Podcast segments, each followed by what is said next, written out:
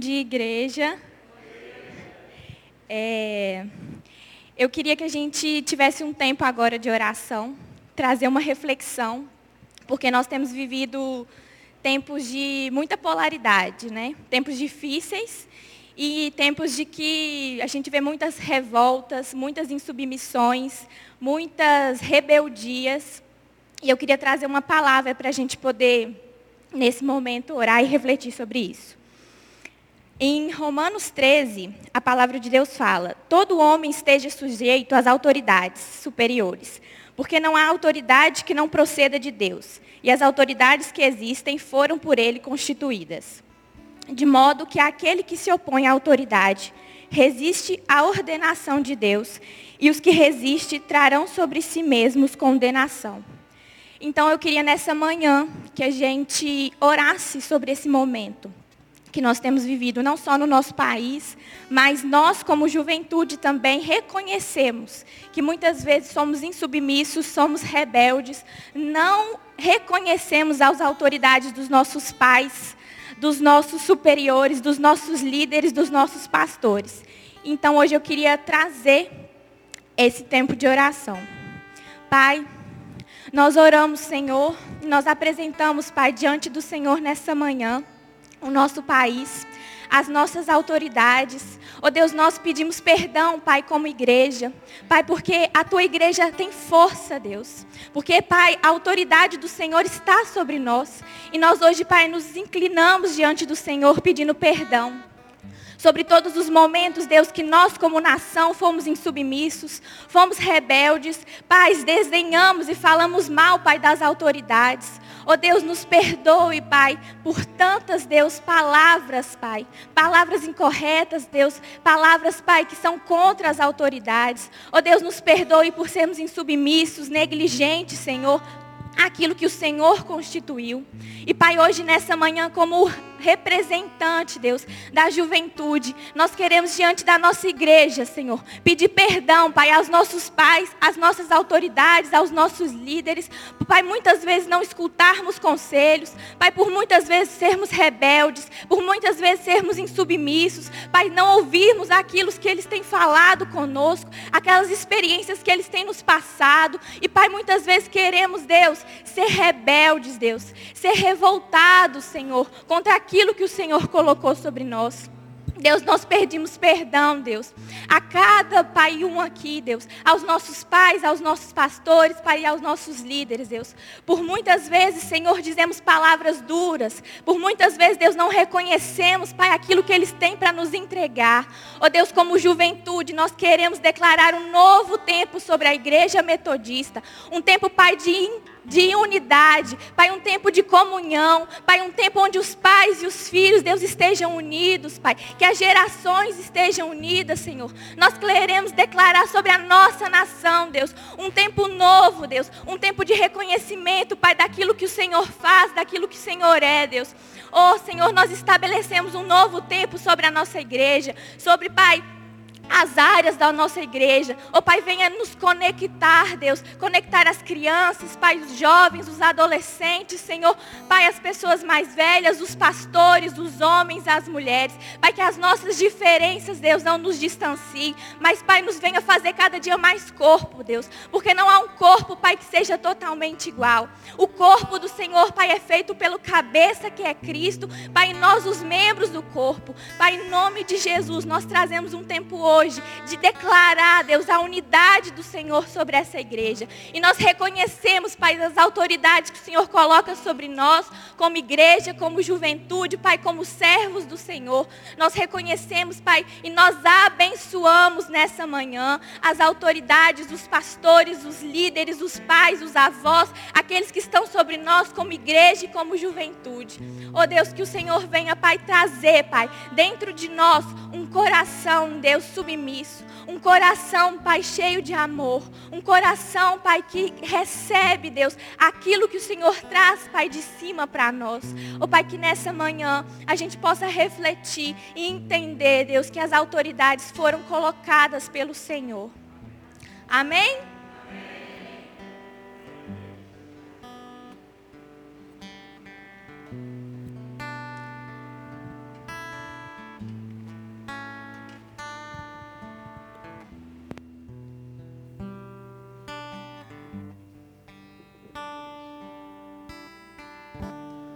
Dando continuidade nesse momento, eu queria que vocês permanecessem conectados com as verdades dessa música e cantassem ao Senhor.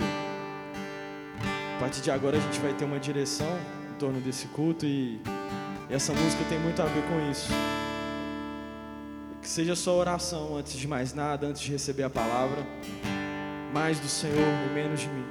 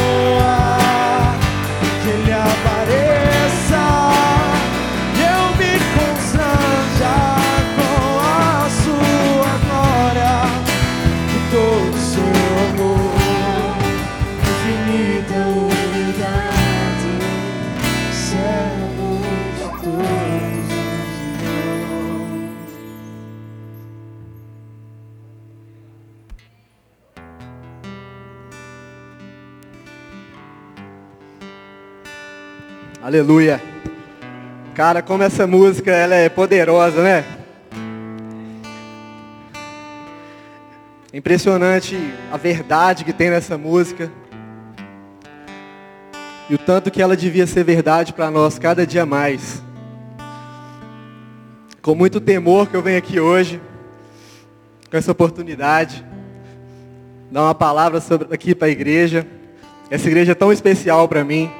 Para quem não sabe, meu nome é Cláudio, eu tenho vinte e cinco anos, eu me converti nessa igreja há doze anos atrás, e eu, eu fico muito orgulhoso de falar isso, porque eu não, não sou de família cristã, meus pais não conhecem a Cristo ainda, e eu fui fruto do discipulado, das células, que essa igreja fornece, né?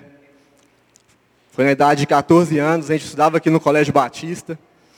E sempre tinha diversas atividades que a, que a galera lá estava envolvida, né? Célula, tinha o cultão que tinha muita gente da E M C e da oitava. E essas palavras foram semeadas aos poucos, semeadas, até que ela alcançou meu coração. E hoje, estou longe de ter uma vida completa, né, no Senhor, mas a gente está na caminhada e é com muita alegria que eu venho ministrar uma palavra aqui para vocês.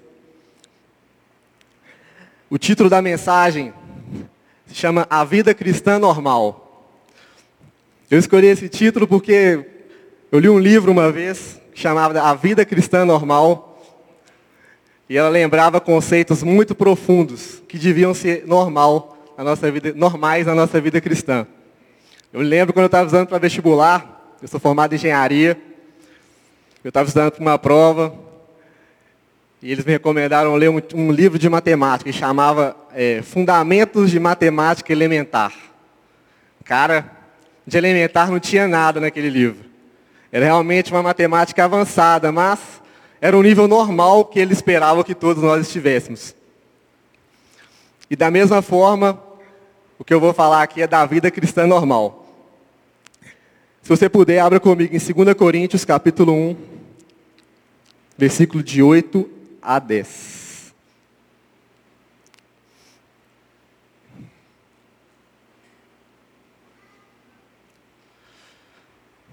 Porque não queremos, irmãos, que ignoreis a natureza da tribulação que nos sobreveio na Ásia, porquanto foi acima das nossas forças, a ponto de desesperarmos até da própria vida.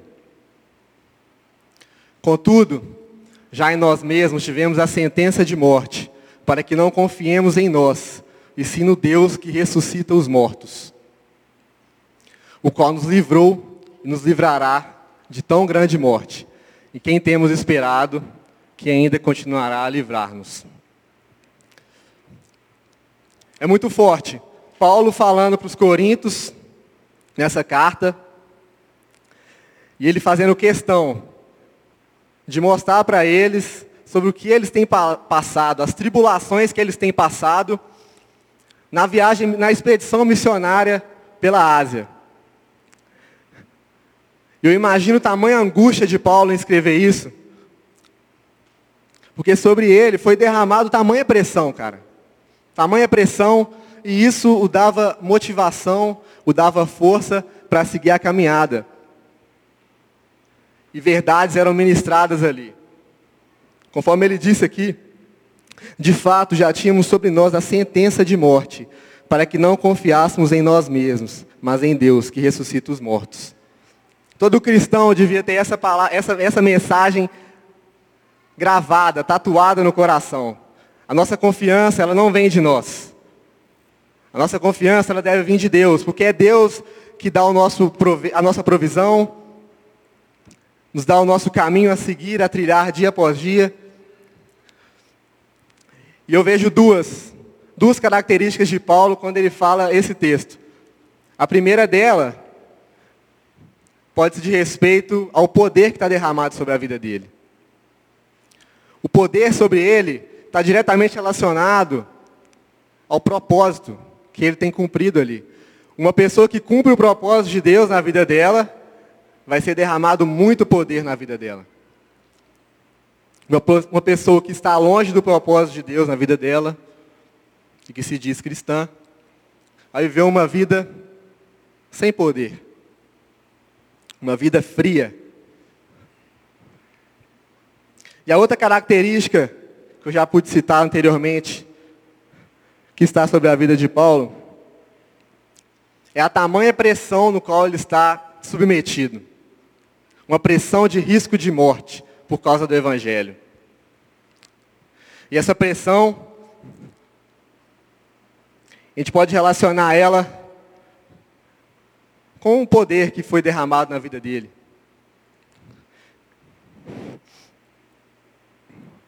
Será que Paulo, ele viveria uma vida de tamanha... de tamanho caminhar, né, na glória do Espírito Santo, de tamanhos, tamanhos feitos em nome do Evangelho, se não tivesse tão pressionado? E é sobre isso que eu quero falar aqui, sobre essa relação entre pressão e poder. Será que existe uma, uma, uma lei espiritual que diz respeito a isso, a pressão e poder? Na física, a gente sabe que existe. Se você pega uma água e coloca ela numa panela aberta, aquecida, a água vai evaporar, vai sair daquela panela e não vai gerar nenhum efeito. Mas pega essa mesma água, Coloque ela numa panela de pressão. Feche a tampa. O que, que essa pressão faz? Ela gera movimento. A gente vê a válvula, aquela, aquele cabeçote da panela de pressão, ele fica oscilando o tempo inteiro. Tamanha pressão que está contida naquela panela.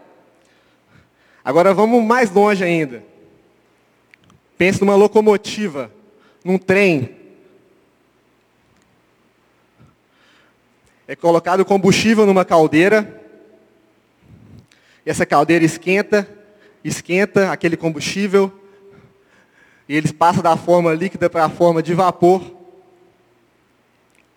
e aquele trem começa a, a se mover.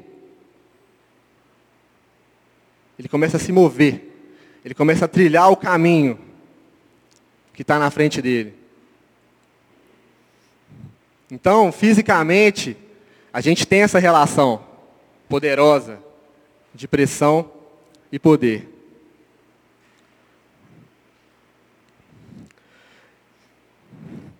E possivelmente, Paulo viveu dessa forma porque ele utilizou a pressão sobre ele sofrida de forma correta. E é o que eu quero trazer a reflexão aqui para nós hoje. Será que nós sofremos pressões na nossa vida, na nossa vida diária?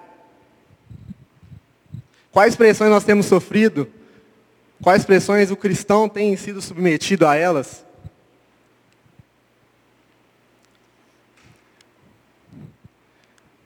E isso nos leva a pensar o quê? O que temos feito com essa pressão? Será que conhecemos a quais, elas estão, a quais essas pressões que têm que têm estado sobre nós?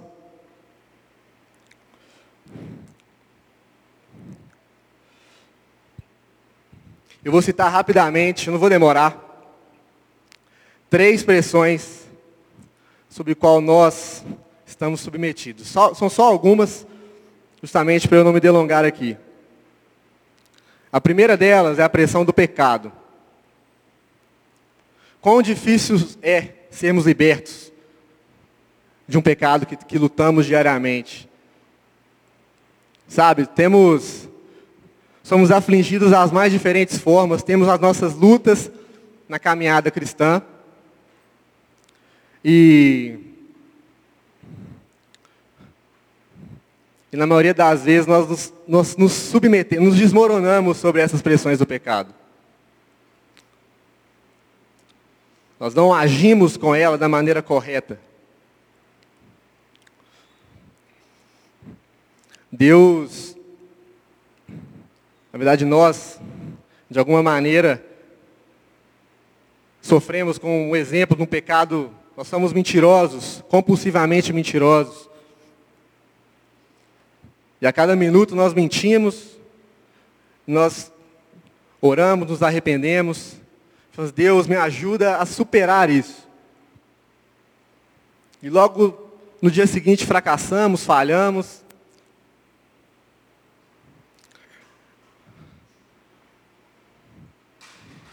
O que temos feito? Nós não temos lutado como deveríamos contra isso. Nós devemos lutar, utilizar a pressão do pecado na maneira correta para que isso produza poder em nós. Poder para superar isso. Se você decide verdadeiramente enfrentar esse pecado, você vai começar a sentir a pressão sobre ele na sua vida. E essa pressão vai gerar poder. Se você, por algum acaso, fica dois dias lutando, assim, Deus, eu vou vencer isso. Deus, eu vou vencer isso. E aí passa mais um dia. E essa pressão vai começar a agir sobre você, e você cada dia mais vai ser tentado a pecar, e você vai superando mais um dia, até que seja uma pressão insuportável, que você só vai conseguir clamar, Deus, sem você eu não consigo, Pai. Sem você é impossível. E é justamente isso que Deus quer que nós aprendamos. é que sem Ele não consiga, não, nós não conseguimos seguir isso. Não conseguimos vencer, caminhar espiritualmente, porque nós precisamos dEle.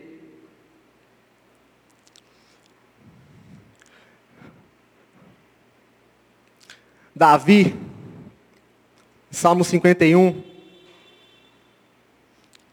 ele pôde descrever um pouco tamanha pressão que estava sobre ele após cometer adultério com Batseba. Versículo sete. Purifica-me com isopo, e ficarei puro. Lava-me e ficarei mais alvo do que a neve. Faz-me ouvir júbilo e alegria, para que gozem os ossos que tu quebrastes. Esconde a tua face dos meus pecados, e apaga todas as minhas iniquidades. Cria em mim, ó Deus, um coração puro, e renova em mim um espírito reto. Não me lance fora da tua presença, não retires de mim o teu Espírito Santo. Torna a dar-me a alegria da tua salvação, e sustém-me com o espírito voluntário. Davi sofria uma tamanha pressão, o que restou para ele reconhecer a sua miséria, o quanto ele não conseguia lutar com as próprias forças, e apelou a Deus.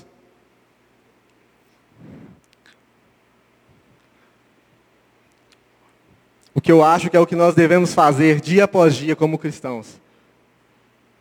Deus, lava as nossas entranhas, Pai. As nossas entranhas, porque em nós há muita maldade. E com as nossas forças nós não conseguiremos. Não conseguiremos. E Deus, com a sua misericórdia, Ele nos faz vencer. A segunda pressão que eu quero citar é a pressão das necessidades. Quantas vezes já aconteceu da gente orar por algo que nós estamos precisando e passa três dias nós esquecemos daquilo? Como pode isso? Será que realmente aquilo seria algo que nós precisamos? Se nós esquecemos, nós não temos culpa se Deus responde ou não às nossas orações. Porque realmente aquilo é algo que não nos faz falta. A verdadeira necessidade, ela é colocada em nossa vida por Cristo. E essa pressão das nossas necessidades colocadas por Cristo gera poder. E esse poder é manifesta em nossas orações, em nossa vida. E isso que nos propulsiona diariamente a caminhar na nossa vida cristã. Paulo em Romanos nove, versículo três. Eu mesmo poderia desejar ser separado de Cristo, por amor de meus irmãos que não conhecem a Deus. A necessidade implantada no coração de Paulo pela salvação daqueles que, que, ele, que ele discipulava, que ele caminhava, era tão grande, que ele clamou desesperadamente a Deus. Eu mesmo poderia desejar ser separado de Cristo. Meus irmãos, é, isso é... São gemidos, né, inexprimíveis, inexprimíveis da nossa alma. É um desejo intenso que Deus coloca no nosso coração, que nos faz movimentar, que nos faz cumprir o propósito que Ele tem para as nossas vidas. Da mesma forma, Moisés, Pai, perdoa o pecado do teu povo, senão risca-me do teu livro que tens escrito. Era tamanho amor, era tamanho propósito ali naquela vida de Moisés, que ele abriria mão da sua salvação para que aqueles pudessem ser perdoados. E o que, nós tem, o que tem movido o nosso coração, igreja? O que tem movido? Quais são as necessidades? Quais as pressões que nós estamos submetidos? Na quais as necessidades que Deus tem colocado em nossas vidas? Se nós temos vivido uma vida fria, nesse sentido, pode ser que nós não estamos conectados com Deus, nós não sabemos quais as necessidades que temos que cumprir.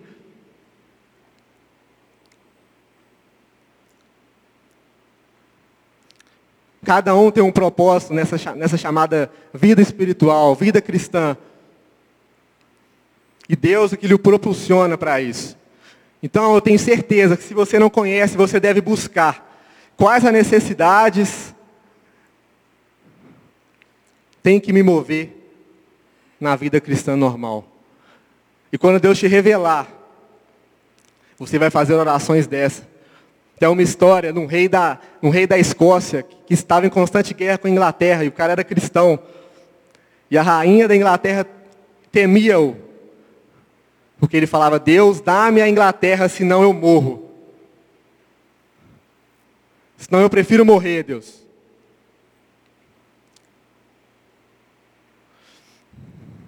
Isso diz respeito à seriedade também que nós temos vivido. Será que a pressão ali exercida sobre Paulo tem, tem sido a mesma sobre nós? Ou temos vivido uma vida leve, uma vida cristã leve? Eu acredito que essa não é a vida cristã que, tem, que Deus tem para nós.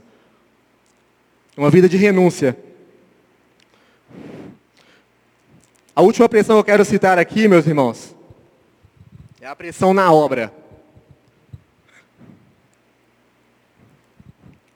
Essa está muito, muito comum para nós que vivemos uma congregação. E Deus, Ele quer levar a nossa obra com dificuldade, para que nós tenhamos dificuldades nesse percurso. Para que Ele, Ele purifique essa obra e tenha certeza que naquele lugar não existe obras feitas por mãos humanas. Mas é Ele que a conduz. É Ele que a conduz. A gente conhece diversos ministérios que em algumas dificuldades, ele termina, ele acaba.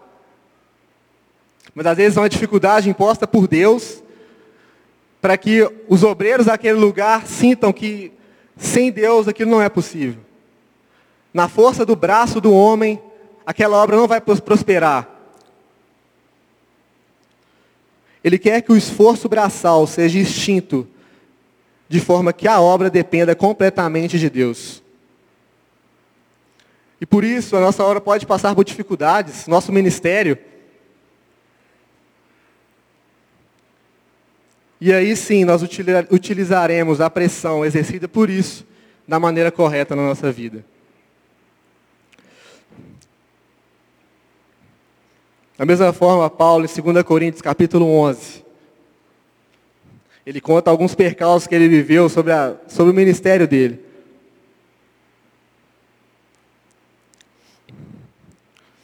Isso diz respeito muito a... Cara, não é fácil. Não é fácil caminhar. Dificuldades vão afligir a nossa vida. Mas assim como o ouro, né, que ele tem que ser aquecido a altas temperaturas para que ele seja ainda mais purificado, a nossa caminhada também deve ser assim. Paulo em dois Coríntios fala: são eles, servo de Cristo, dois Coríntios capítulo onze. Estou fora de mim para falar desta forma.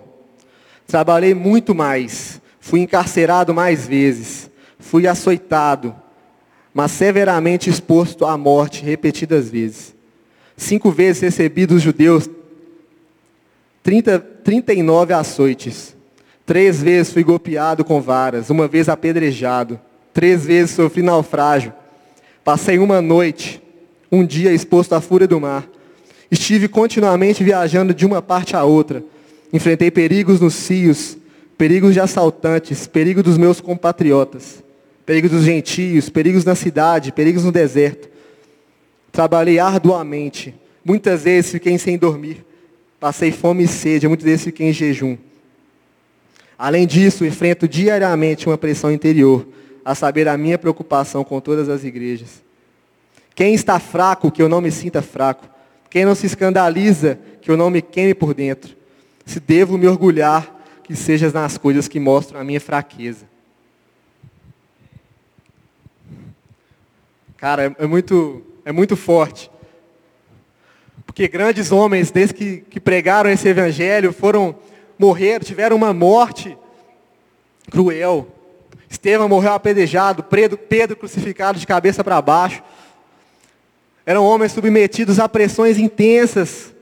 E nada mais eles os temiam, porque aquela pressão espremia o poder. Eles canalizavam aquela pressão um poder na própria vida que fariam fazer grandes obras para o ministério de Deus. E por isso que é interessante, porque não importa a idade, não importa se você está no D I N C, se você está no P P A, no Under, na juventude, nos, nos adultos, nos casados. Como você tem reagido às pressões que Deus tem submetido a você? Você tem sido uma panela normal, uma panela de pressão? Eu acredito que Deus, Ele quer que nós utilizamos isso de maneira correta, meus irmãos. Todos sofremos pressões de pecados, pressões de necessidades, pressões do inimigo, pressões das nossas obras e ministérios. E muitas vezes nós desmoronamos nas primeiros, nos primeiros impactos, nas primeiras dificuldades. Eu quero encorajar a toda a igreja, nas pressões que nós sofremos no dia a dia, vamos clamar a Deus. Vamos orar dessa forma.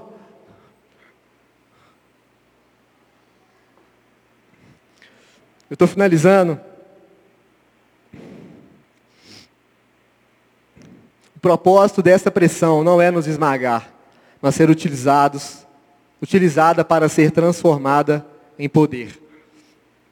Vou terminar com dois Coríntios, capítulo quatro, versículos sete ao dezoito.